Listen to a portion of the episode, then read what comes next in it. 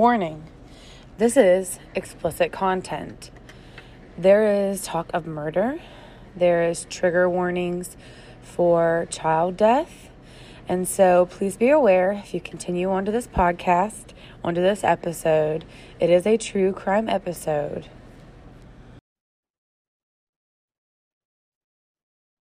Hi, this is Katrina. And this is Sydney. And this is Murder Obsessed. So today we are doing a re-record of Todd Kohlhepp because we were having technical difficulties.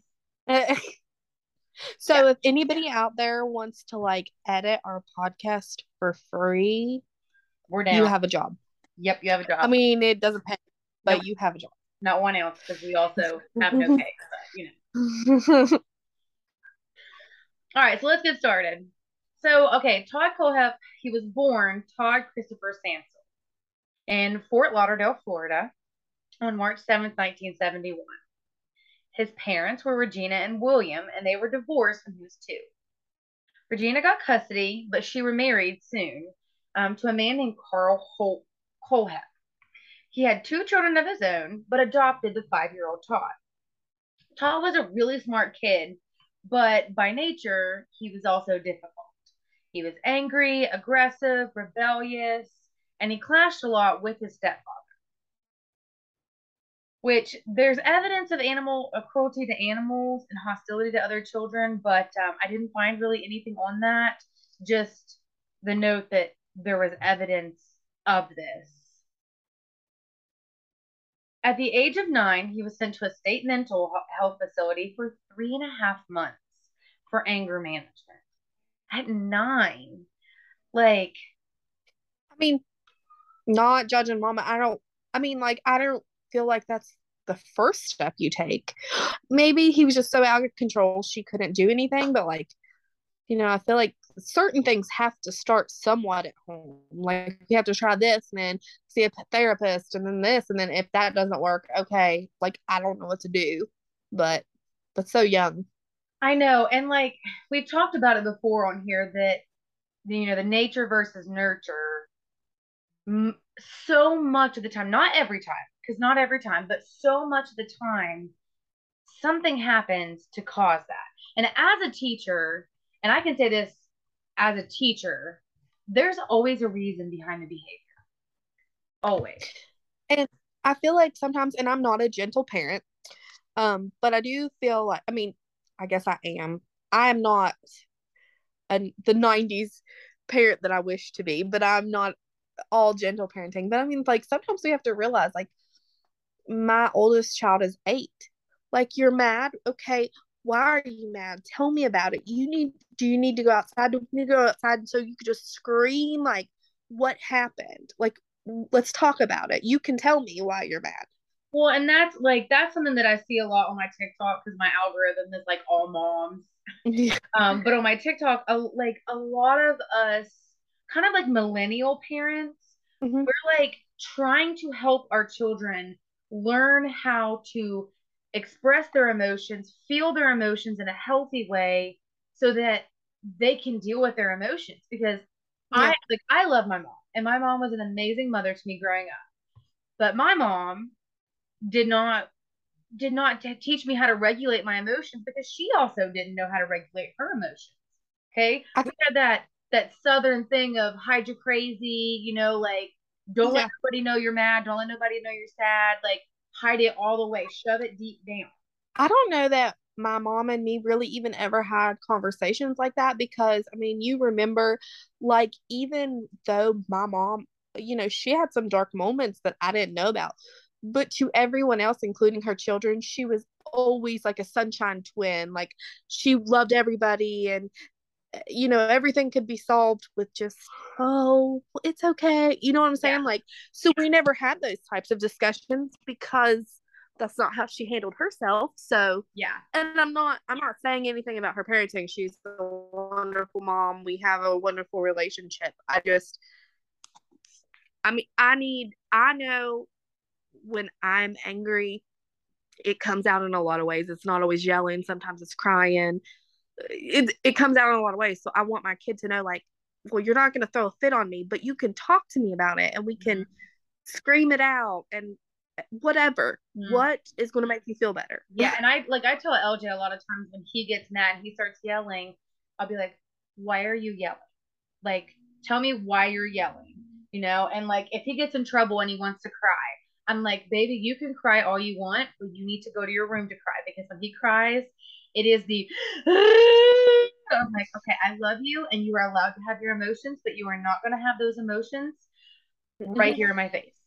Right. If you're going to scream, you can go to scream in your room. Scream your window panes out. But like, if you're having these emotions because you're mad about the consequences of your own actions. Yeah. Yeah. I mean, which is what I deal with a lot with my children. Yeah. Oh yeah. Same. Cause oh God, siblings fight so much. Yeah. And it's constantly like, well, he punched you in the face because you pulled his hair or you smacked him. Like, okay, we digress because we got very off topic. Let's have a little psychiatric session for you folks. Okay? I know. We try to be good parents, and we try to learn from our parents, because our parents were good parents, but also our parents were trying to break their own cycles. Like my mom came from a very abusive family.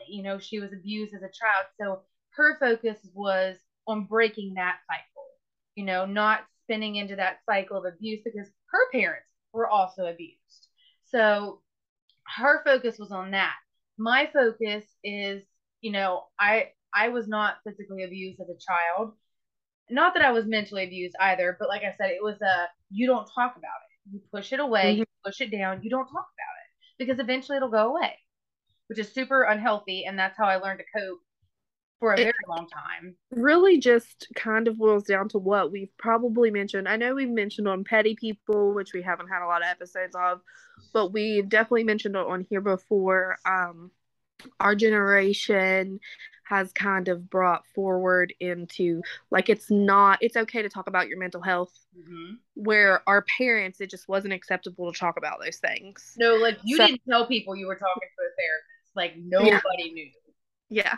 And now it's just common practice. Like, most people talk to a therapist. Yeah. All right. So back to Todd. Okay. So he was in a state mental health facility for 3.5 months at 9. Like I said, like you said, no judgment to the parents. I don't know what was going on. He wasn't my kid, but he later says that he was shuffled back and forth between his mother and his grandparents for a number of years. But his grandparents did not want children, and they definitely didn't want a grandchild with them. He said that they were extremely abusive.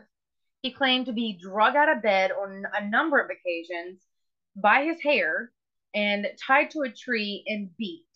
He talked about being beat with a large leather belt, a riding crop. One time his grandfather stuck him with a cattle prod.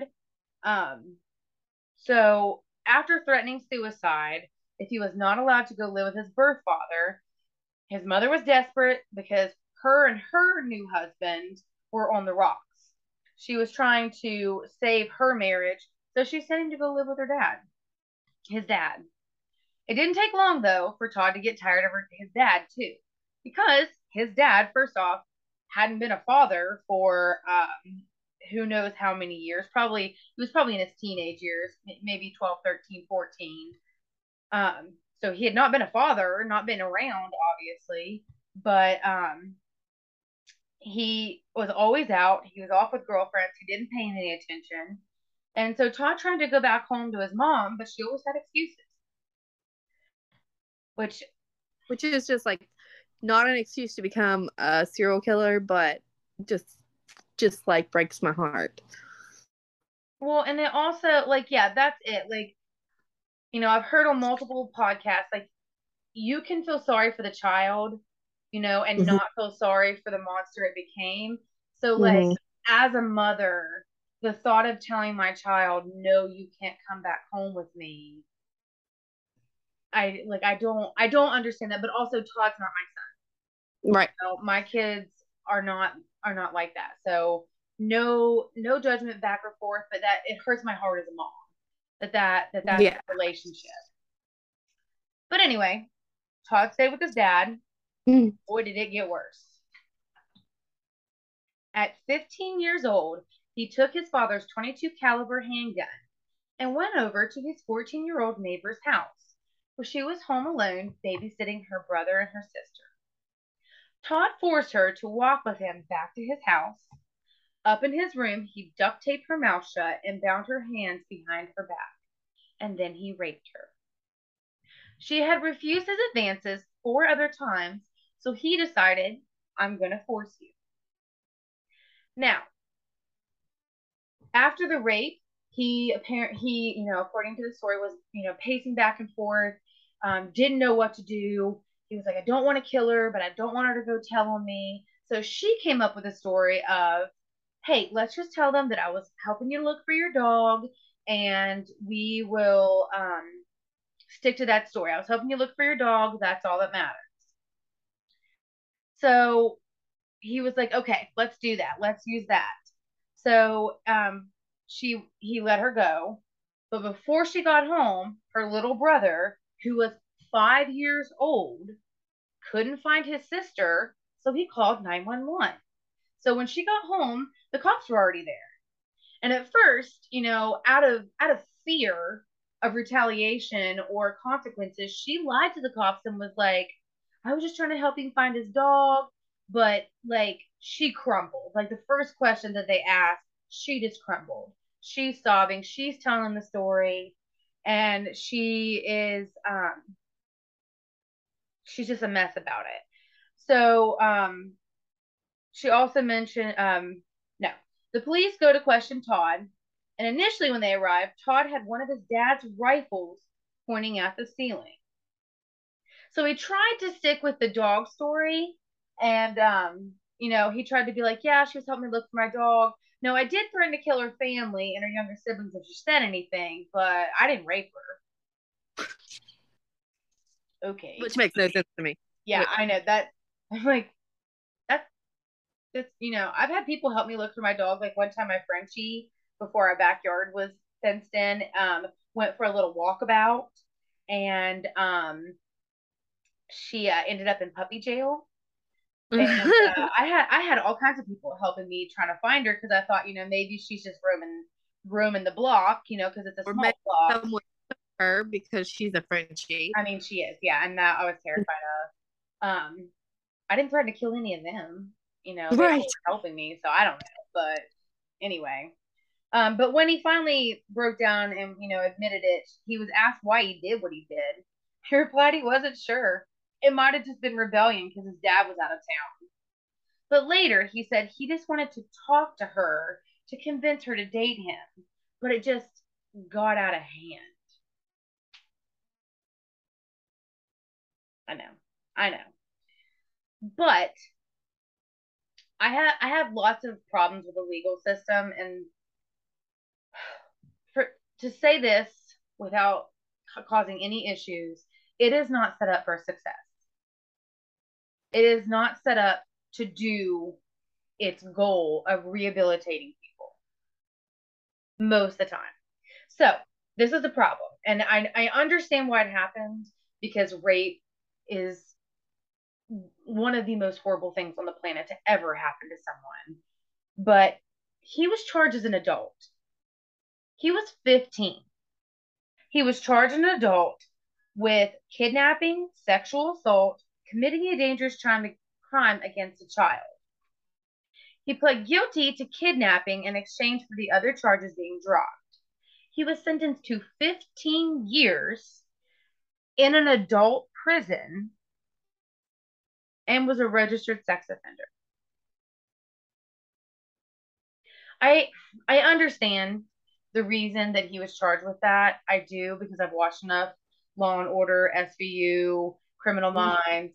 I understand, but it's also putting a 15-year-old in a prison with full-grown men who some of them have committed 10 times the amount of crimes.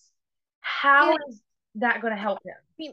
How, too, if you feel like this is an act of sexual deviance or whatever you want to say, I don't feel like he's going to be secluded from that or hearing about things like that in an adult prison system where there are lots of sex offenders, rapists.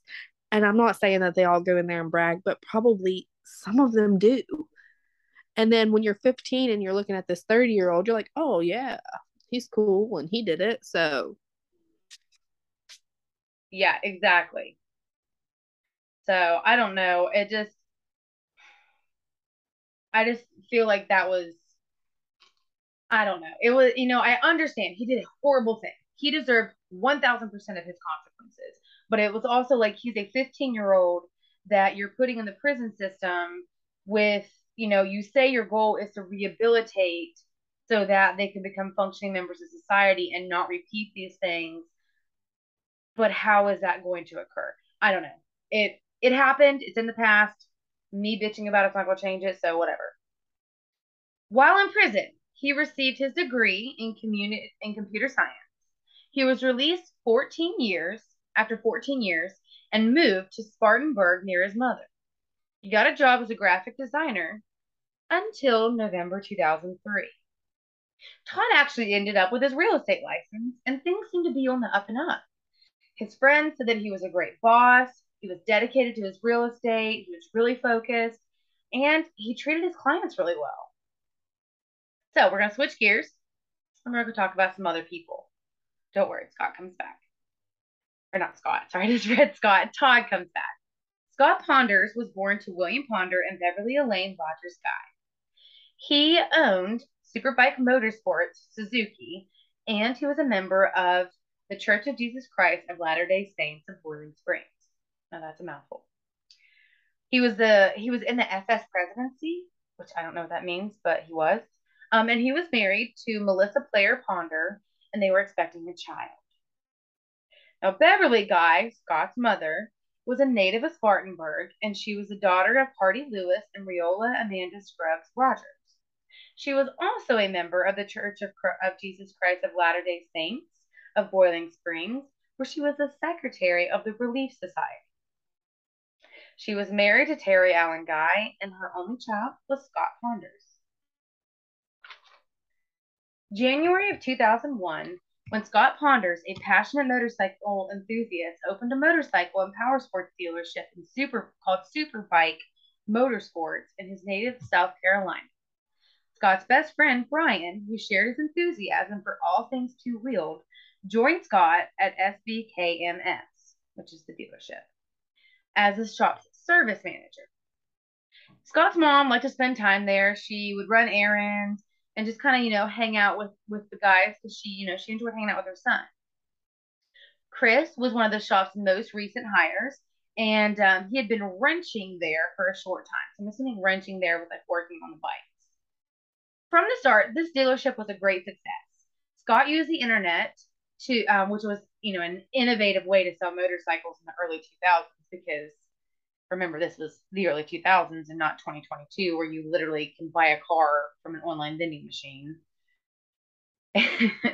And SBKMS saw more than $1 million in sales in the first year.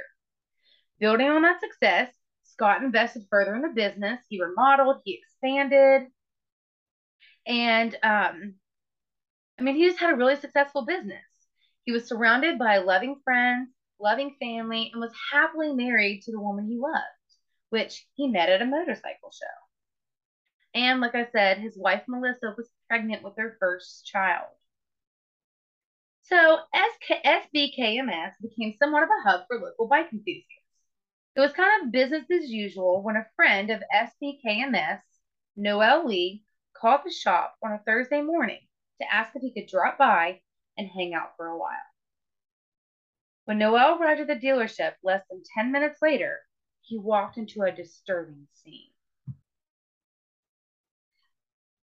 Scott and Brian were lying in a pool of blood in the dealership's parking lot, near the entrance to the building. Noel initially thought the two were pranking him, telling them to get up, nudging Brian with his foot. So first off, I feel bad for Noel Lee, because I can totally imagine myself in this situation being like, y'all not funny. Like, this isn't funny. Quit. You know? Because, I mean, why not? Like, especially dudes, they play these kind of jokes. They do this to each other.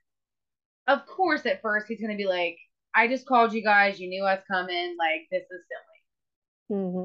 But he realized that it was not a joke. When he entered the dealership to call 911, he found two more bodies. Beverly, Scott's mother, was on the floor near the bathroom, and Chris was slumped over a bike that he had been working on. The crime scene was classified as mass murder because nothing was taken, even though there was a briefcase with thousands of dollars sitting on a desk that was ready to go for a bank drop. So the person literally came in to kill. When the killings went public, Kelly Sisk came forward. He was in the store about half an hour before this happened with his 4-year-old son to make a payment on a go-kart he was going to buy for his son. Sisk noted that there was a black that Scott was assisting a customer who was looking at a black Kawasaki Katana 600 bike. Now, when police searched the scene, the bike was in the shop area and it was being prepared for delivery, but there was no bill of sale and no name on the bill of sale. Sisk gave a description, and as far as anyone could tell, Sisk was the last one to leave this shop alive before the killings. Well, the investigation went nowhere. They had a myriad of suspects, including Lee, who was the first on the scene, and Scott's wife, Melissa, which at first I understand because, the first on the scene and the spouse is always the first suspects. Always. Right. And, a lot of times they're cleared pretty quickly. I get that. Mm-hmm. So they were the first suspects, but the police, unknowingly to Melissa, took a DNA sample of the baby.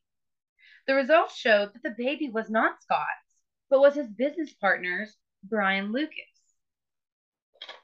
What? Melissa was adamant that there was no possible way that was true.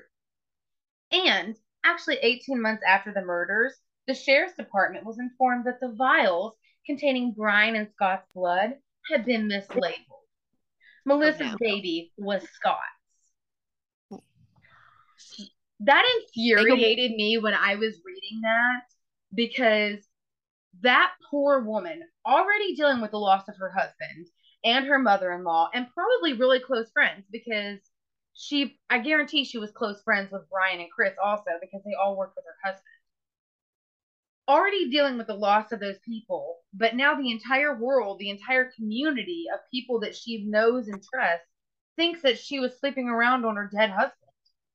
And she's like, I wasn't. And of course, no one's going to believe her, because what's the first thing a cheater's going to do is say, I didn't cheat. It wasn't me. Caught me on the camera. It wasn't me. Yeah. So, I mean, and with them saying, like, this DNA this is not Scott's baby. And she's like, well, I didn't sleep with Brian, so how did this happen? I can't imagine the, like, the mental... With my mom, the way it works, like, I'm so anxious. I'll be like, did he, like, did he get me drunk or something? And, like, I would convince myself, if they were like, it's true, I would convince myself that something had went awry, like, with my husband.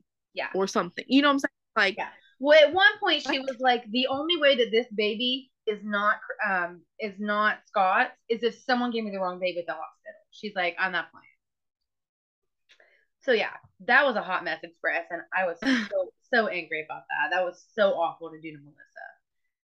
But they did a couple investigations into drug connections with Chris, who was, the newest hire at the shop, but nothing really came up. And honestly, like, if it was something to do with drugs, they would have done more than just kill people. They would have helped themselves to the money or helped themselves to the merchandise, because bikes aren't cheap. So, yeah. So, despite the fact that there were two types of shell casings at the scene, there was no DNA evidence, and the case went cold. Yeah. Now we're going to meet some more people. Kala Victoria Brown was born in Anderson, South Carolina on November 17, 1985. She had recently begun dating 32-year-old Charlie Carver, who was separated from his wife, and they had moved in together. They both went on the morning of August 31st to real estate agent Todd Kohlhepp's office to do some work for him. Days go by, and Joanne Shiflett, which is Charlie's mother, was starting to get worried. Her and her son were extremely close, and they spoke every day. So when she couldn't get a hold of him, she started to get really worried. She called the apartment manager where they lived, and the manager went into the apartment but found no sign of Kala or Charlie. Their Pomeranian dog, Romeo, was there without food or water. Kala's mother said there's no way Kala would have let that happen. She said she would not have left that dog like that. And also, Charlie's white Pontiac was missing. So, starting on Charlie's Facebook page, there was these weird, cryptic, vague posts that started to appear on his page, saying, like, Charlie was posting these, you know, saying that they were all okay, they were just off by themselves. But Charlie's mother told investigators, like, this is not my son. This is not how my son talks. This is weird. Well, this is not like, my son. Okay, you're off by yourself just chilling, but why didn't you leave food for the dog or have someone to let the dog out or you know, answer your phone calls? You yeah. know? Like, just answer my phone and say, hey, I'm good. I love you. Send me a text if you don't want to talk. Don't post on Facebook. Hey, I will shoot you a text. I will shoot you a Snapchat video so you see I'm alive. But despite the fact that the posts were, the Facebook posts were there, no one could get a hold of Charlie or Kala by the phone. So, on October 18th, Detective Sergeant Brandon, now remember, they went missing August 31st. It was not until October 18th that Sergeant Brandon Letterman of the Spartanburg County Sheriff got a visit from two detectives from Anderson. They had received a tip that Kala was buried on a 100-acre wooded property. The police pinged her cell. Why did you wait till October? And they found that blows my mind. Well, and also, like, they went missing August 31st. What? The only reason they pinged the cell is because two detectives came in and said they got a tip. Like, excuse me? Someone's son, someone's daughter is missing. Mm-hmm. They would like me. I know that because I would be there every day. All day. Oh, yeah, same. Like, I'd have a cot in the back. I'd be like, I would live in the jail cell till you find my child. I want to watch you work on this. Yeah. I'm taking notes. I'm evaluating you. Yeah. Right? But anyway, when they pinged it, the only property that was close to where her cell tower pinged was Todd Kohlhepp's property. So, with a court order, Letterman obtained Kohlhepp's cell phone records and found that the real estate agent had been in close contact with Kala at the time of her disappearance. And that was enough for a search warrant for Kohlhepp's properties. Deep in the woods on Kohlhepp's property, the police came upon a 15 by 30 foot green metal Conex shipping container 3/4 of a mile from the nearest road. It was secured with 5 locks, and it took the team 15 minutes with a sledgehammer to break it. Suddenly, someone yelled, "Stop!" He thought he heard a knocking from inside. Letterman knocked on the wall to hear a faint "Help" through the metal wall. Inside this dark container, they found Kala Brown, fully dressed and wearing glasses, but chained by the neck to the wall and handcuffed. As they cut her loose, Deputy asked, "Where is Charlie?" He shot him. Who shot him? Todd Kohlhepp shot Charlie Carver 3 times in the chest. Senior investigator Tom Clark, Anderson investigator, and Mark Gaddy confront a 300-pound, disheveled-looking Todd Kohlhepp with what they had learned. Kohlhepp asked for a lawyer and wanted to call his mom. Deputies found Carver's car stained brown to help camouflage it under tree branches and covered with a pile of brush. On the way to the hospital, Kala told paramedics that Todd had confessed to some murders in a motorcycle shop. Okay, now let's meet some more people. Johnny Joe Coxie Jr. was born May 20th, 1987. He had a son named Jonathan Coxie, and his wife's name was Megan Leigh McCraw Coxie. Both Johnny and Megan had a history of panhandling on local roads to make money. When they were last seen, they were going to clean some properties for Todd Kohlhepp. They had just got out of jail. Johnny had been arrested on December 18th and charged with unauthorized solicitation and giving false information to the police. Megan had been arrested the same day for child neglect. SLED records, which I read what that meant, but now I forget. SLED, it's something to do with law enforcement, show that they had prior convictions for drug and alcohol offenses dating back to 2009. Kohlhepp announced he was going to close a few cases for the police. Okay, so you've met these people, now Kohlhepp's like, all right, I'm going to tell you what happened. He identified the Beretta handgun and the types of ammunition used in the Superbike murders. Details the police never released to the public. Now, some people, when I was researching this, some people are like, this wasn't true. Todd did not do this. They say that this was not his norm. It didn't fit his norm, but he had other evidence that was damning. As part of the Superbike investigation, letters have been sent out to everyone on the motorcycle shop's customer list asking recipients to contact them if they had any information about what had happened. Most didn't respond, and there were hundreds, so it wasn't a big deal. And, you know, Todd didn't stand out, even though he had attempted to return a bike, and he was a registered sex offender. Todd also told police during his confession that he would take hunting trips to Juarez, Mexico, to kill drug dealers. This blows my mind. He's like, oh yeah. I mean, I know we've talked a little, you know, we've talked about Todd, but like me and you before now, but like this still is one of the things besides the baby thing, you know, misidentifying her baby Sadie. This is one of the things that just, I mean, it makes me snicker, and it shouldn't, but hey, y'all, like, I know you're, like, getting ready to try me for murder, but while I'm telling you this stuff, I mean, sometimes I just happen to go down to Mexico, and I'm like, there's some drug dealers. Yeah. I'm going to kill them. Yeah. What? I know. It's like, that's what he admitted, okay? So, Kala and Charles, according to Kohlhepp, came to work for him, and they were going to be clearing underbrush from trails.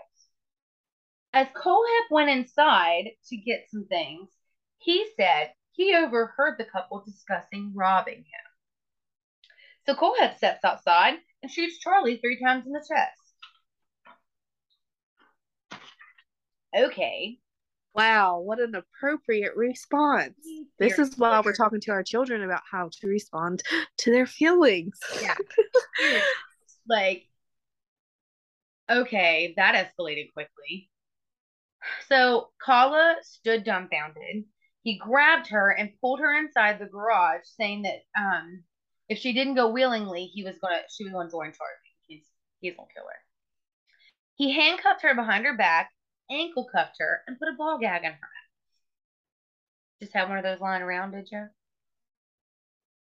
He was calm the entire time, and about 20 minutes later, he drags her out to see Charlie's body laying in the front loader bucket of a tractor, wrapped in a blue tarp. He told Kala he had held another woman, but at some point she pissed him off, so he killed her. For the first 2 weeks, Kohlhepp kept her chained to the wall of the Conex container, bringing her into the larger building twice a day so she could eat and use the bathroom.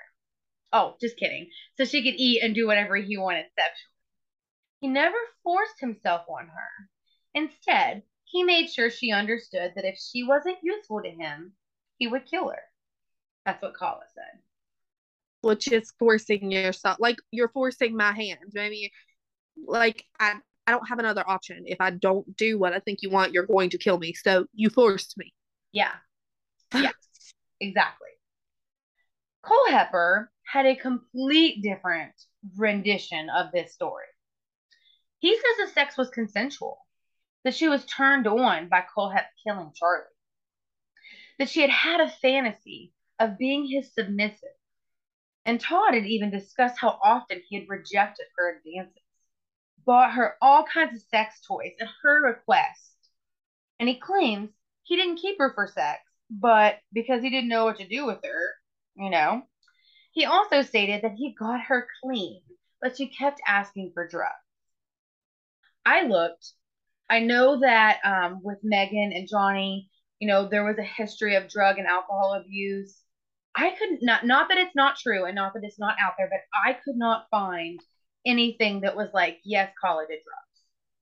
Well, let me tell you something. As not an addict, if I was being chained up in a metal building, forced to have sex or perform sexual acts on a man who killed my boyfriend and was holding me captive, I would probably ask for some drugs too.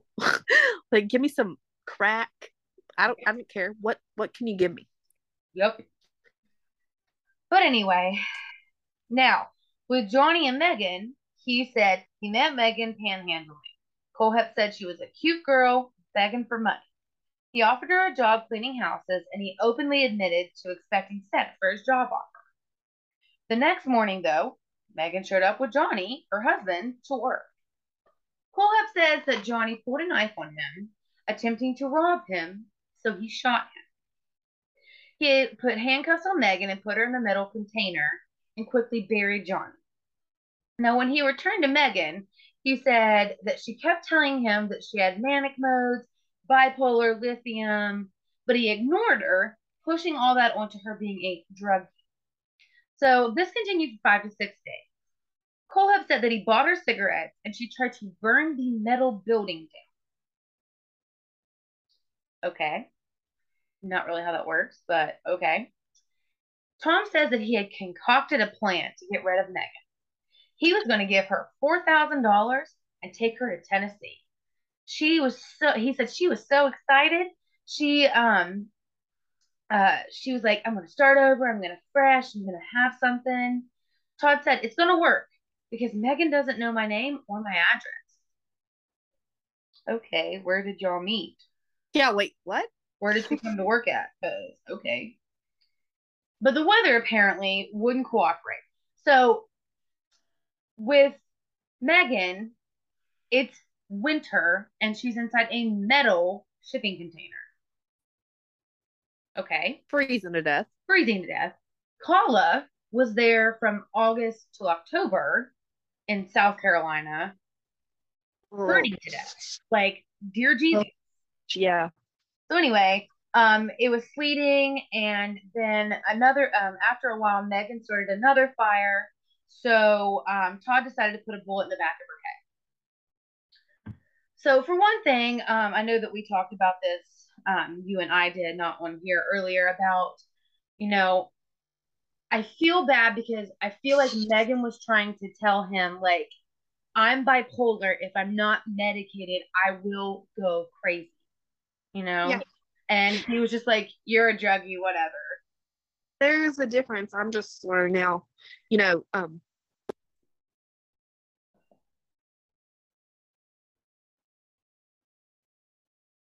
and like bipolar, I'm not really sure. I'm probably getting it wrong, but like, of course, whatever she had was probably the more serious, like the more dramatic flips, like, because like with me, you know, first I was like, hey, I have anxiety, and they were like, well, maybe it's anxiety and depression. I'm like, well, I'm not sad, but I have bursts of what they would call mania, where I'm hyper focused, whether it's my house is spotless, or I wake up and I'm like, hey Ty, let's go look at new cars today, let's buy a new car.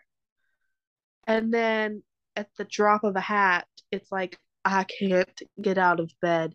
There are dishes everywhere. There are clothes everywhere. I think the dog peed in the floor, but I'm just going to lay here and hope to never wake up.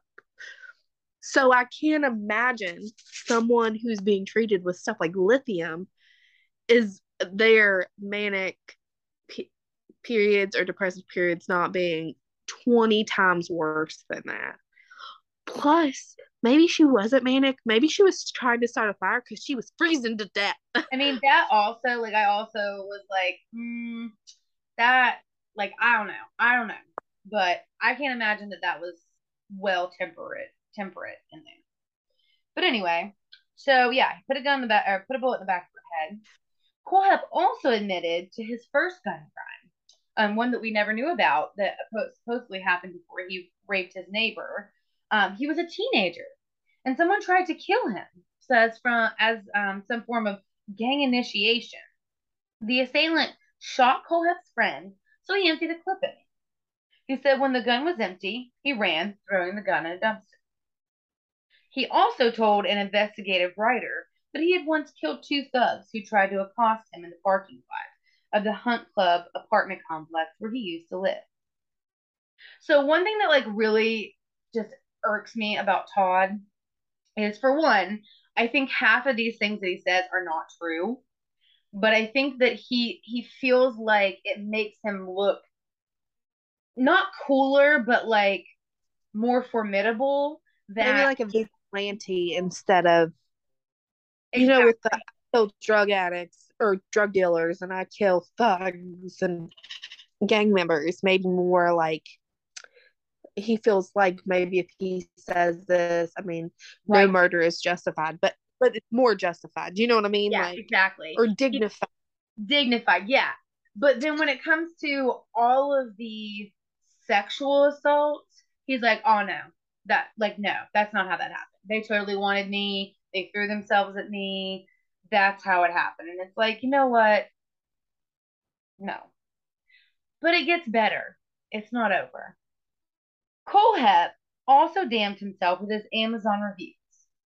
For a chainsaw, he wrote, "Works excellent. Getting the neighbors to stand still while you chase them with it is hard enough without having an easy-to-use chainsaw." On a knife one, haven't stabbed anyone yet,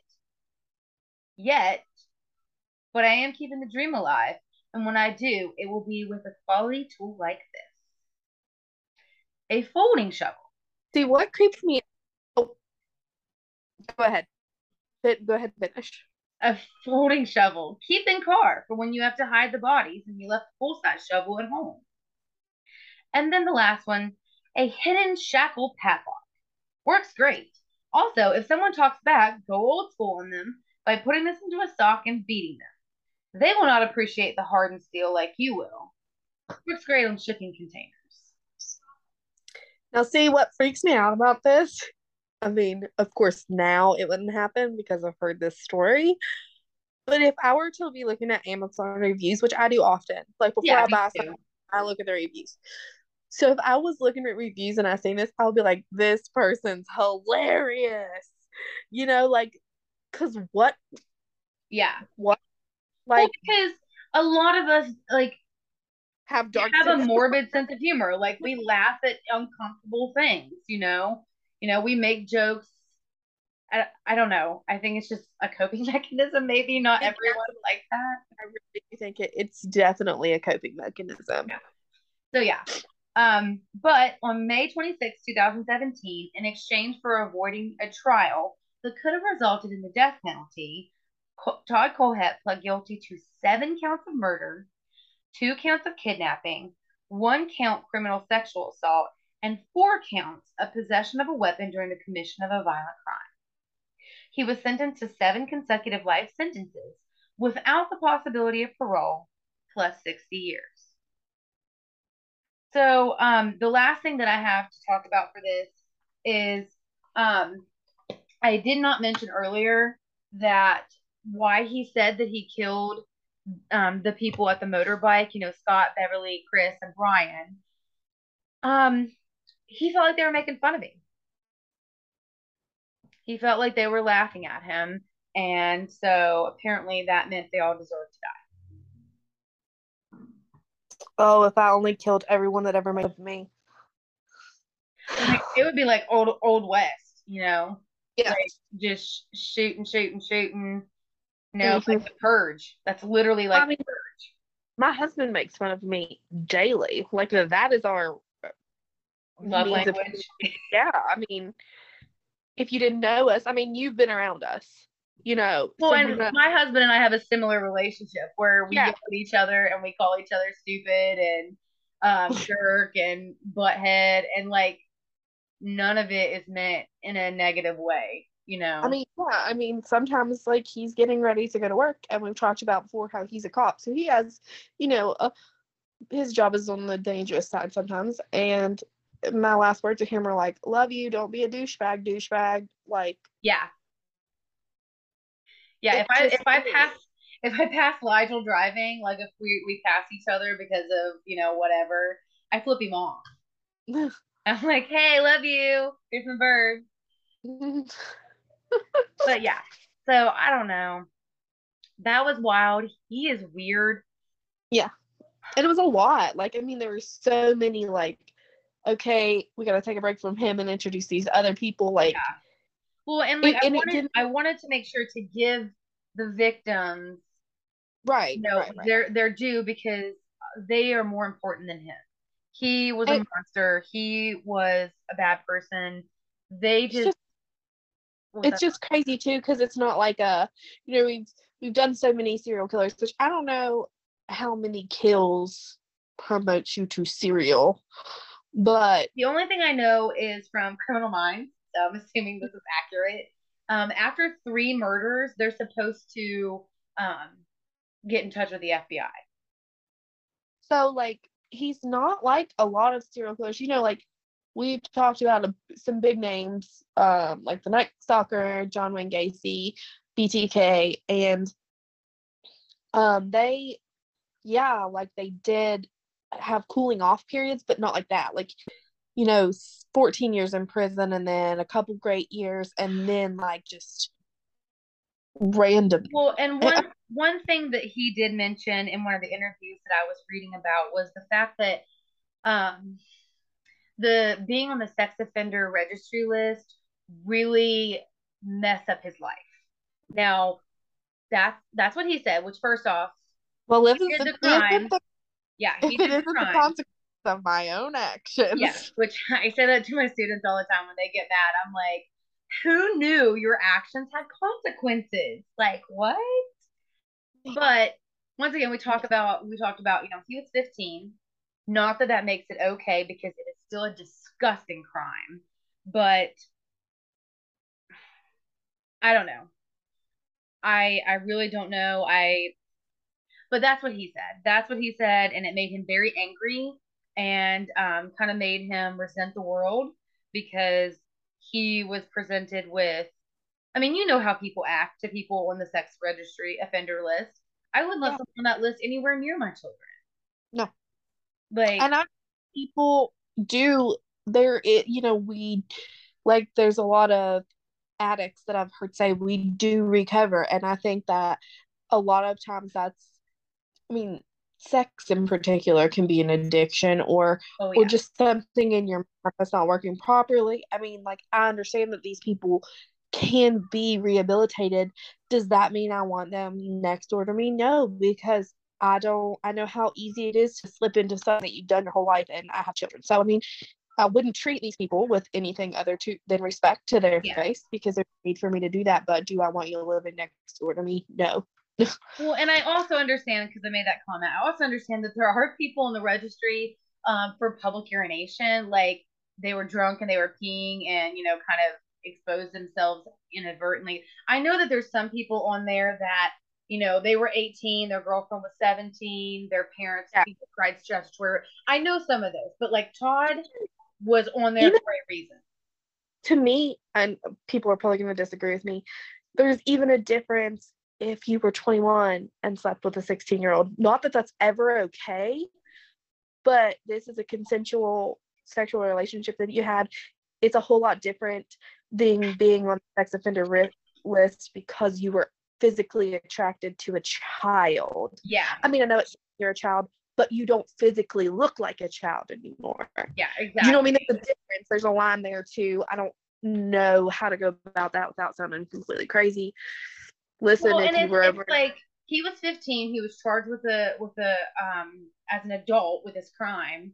You know, there's a lot of times that, I mean, we could do an entire podcast on the hypocrisy and double standards of age, because 18-year-olds can go and die for our country. 18-year-olds can vote for who runs this country. Which is a big, big decision that I don't sometimes, if to throw myself out there, like, I was not mentally mature enough, and I did vote at 18, but not mentally mature enough to, like, not listen to what everyone else said and do my own research. Like, exactly.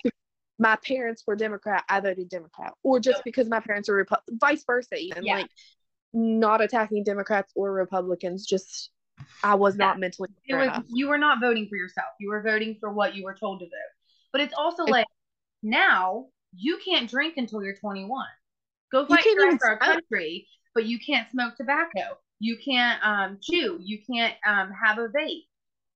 My sister is 18, or she's 20. Is she 20 now? When she's going to be 18, 21. She'll be 21. No, oh my God. She's going to forever be a baby in my brain. But when she was 18, a lot of hotels wouldn't even let her reserve a room because she was 18. You can't rent a car until you're 25. So it's like there's this huge double standard of, we're going to give you these responsibilities and say you're an adult and you have adult consequences, but you're not allowed to do these things until you're this adult. Let's not even get into the fact that it doesn't matter, apparently, from a person who is pretty pro-life. It doesn't apparently even matter what age you are now. The government can tell you you have to have a baby, so... Yeah, and my favorite part of that is Texas is not going to show the amount of deaths that have occurred after they've done this until after the election. Because for me, I would never have one. That is my personal choice. Are there reasons that medically they need to happen? Yes. And when you start putting laws, you know, like, just, no, you're not allowed, then there are going to be people that need medically necessary ones that are turned away. Well, and like, and two, for me, it's, as a Christian, we live in a free country. I cannot push my beliefs on someone. Okay. And still, as a Christian, if my 11-year-old daughter got raped, absolutely, her body is not prepared for that. Oh. And my child, the living, breathing 11-year-old, you know, comes first.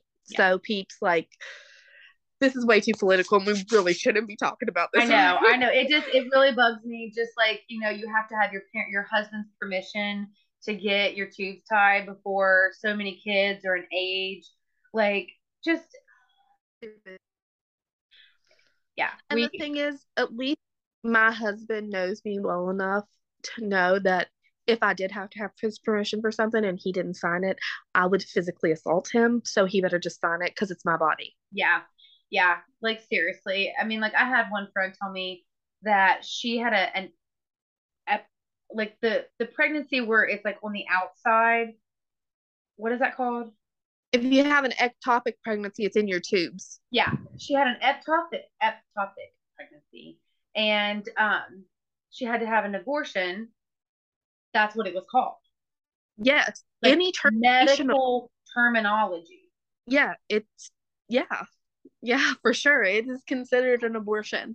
So, and there is no possible medical way that a baby can grow and develop in a fallopian tube, and guess what? Mom's gonna die, and baby's gonna die. Like, that's going to kill the mother. Like, yeah. That, like, that you will die. Like, there's no other option. If you continue, you will die. I know, and like, But honestly, if you believe differently and you think that you should get a say in women's bodies that's not your own, then get off our podcast. I mean, seriously, because that I don't think government should have a say. From a Christian point of view, you know, there's a lot of Christians out there that are like, you can't be a Christian if you're not pro-life. And I'm not saying that I'm not pro-life, because I absolutely am. But that includes every child that's in adoption or that needs adopted. And also, Jesus didn't say don't love them because they did this. Yeah. He just said love them. Yep. There's no other explanation. Nope. And I'm not a judge of you. Well, yeah, and I don't have to deal with your consequences, whether they're positive or negative. That's you. Right. All right, so we better quit because we're just really on a tangent. We'll go on. Yeah, it's been a long day. And we'll get back on Petty. Maybe we'll be able to throw one out once or twice every other month. Yeah. And then you can actually tune in to our rants. Yeah, yeah, for like the rants. Yeah. All right, well, this is Katrina. This is Sydney. Hey, next week we are doing a really sad story on Skylar Neese. Okay. Who was actually from Virginia. So be prepared. All right. I would say I'm excited, but you said it's a sad story, so whatever it is. As a mother, as a human, it's sad. Oh. So. Stay listening. Prepare yourself. Stay obsessed. Stay obsessed. Prepare thyself. I say that to my students all the time, and no one thinks I'm funny. I'm like, prepare thyself. And they're like, what? I'm like, never mind. I think I'm funny.